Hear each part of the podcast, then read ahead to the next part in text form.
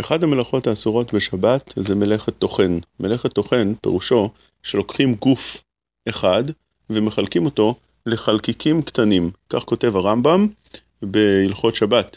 לכן כל אחד שיקח איזשהו ירק או איזשהו פרי או כל דבר אחר שגידולו מן הקרקע ויתחן אותו, לעשות אותו חלקיקים קטנים, בכל צורה שהוא יעשה את זה, בין על ידי שישים אותו ברחיים, מדוחה, יתחון אותו ביד, על ידי מזלג, על ידי סכין, כל הצורות האלה הם אסורים.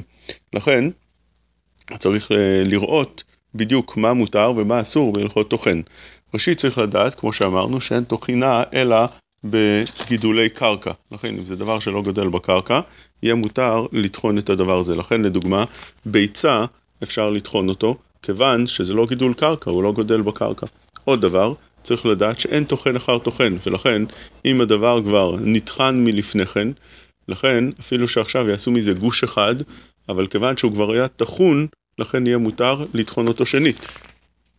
הרי מה התיר לחתוך אה, את הדבר הזה, או לתחון אותו לחתיכות קטנות סמוך לסעודה. שולחן ערוך אסר את הדבר הזה, וגם כשהוא אסר את הדבר הזה, אם יש פה עוד צדדים להקל, אפשר להקל גם לשיטת השולחן ערוך.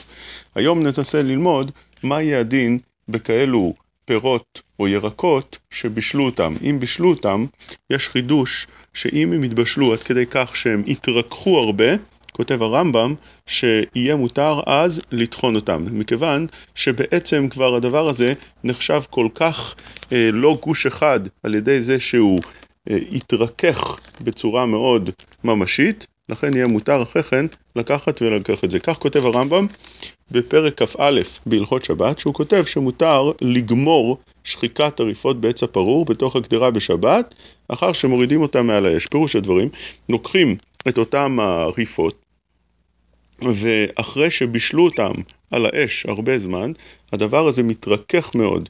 לכן אפשר לקחת את זה, ואף על פי שיש בתבשיל הזה גריסים, בשר, דברים אחרים, כיוון שעמד על האש הרבה זמן, והוא מאוד התרכך, אז אפשר לקחת את זה ולמעך אותו. לכן הוא אומר שמותר לגמור שחיקת עריפות בעץ הפרור. לוקחים את עץ הפרור, זה דבר שהוא מערבב אותו ובוחש אותו היטב בתוך, ה, בתוך הדבר שהוא נמצא, בתוך הסיר שהוא נמצא על ידי אותו הכף, ואז זה נימוך ומתערבב היטב, ונעשה עיסה. הדבר הזה מותר, מכיוון שכמו שאמרנו, שאין בדבר הזה משום תוכן, כיוון שהם כבר נתבשלו כל כך הרבה שהם התרככו, יהיה מותר לעשות את הדבר הזה. לכן נלמד מהדין הזה, כשאדם שיש לו פרי או ירק שיתבשל טוב טוב ויתרכך הרבה, יהיה מותר לגמור את הריכוך הזה על ידי תחינה, תחינת הדבר. כך כתב והסכים רב שלמה זלמן אוירבך, אבל הוא כתב שזה רק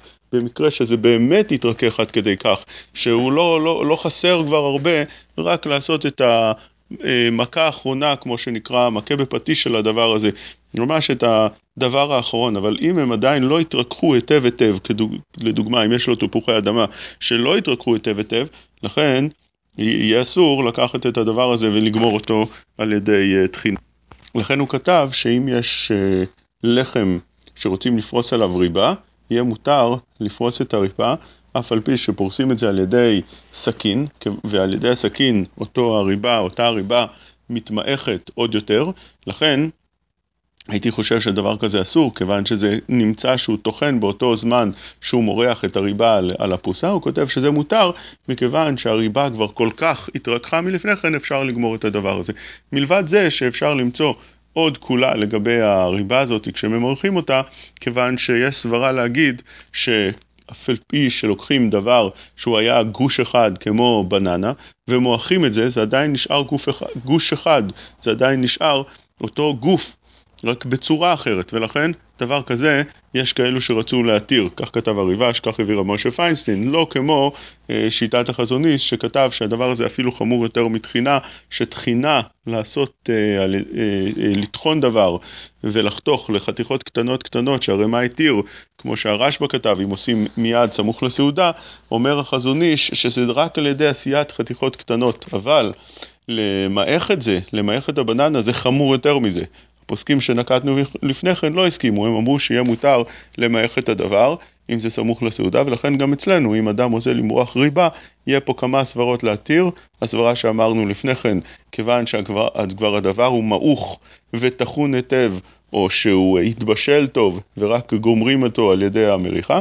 דבר שני, מה שאנחנו אומרים עכשיו, כשעל ידי אותה המריחה, לא משתנה ה... זה, זה לא מתפורר לחלקיקים קטנים כמו שהרמב"ם כותב, רק משתנה הצורה שלו.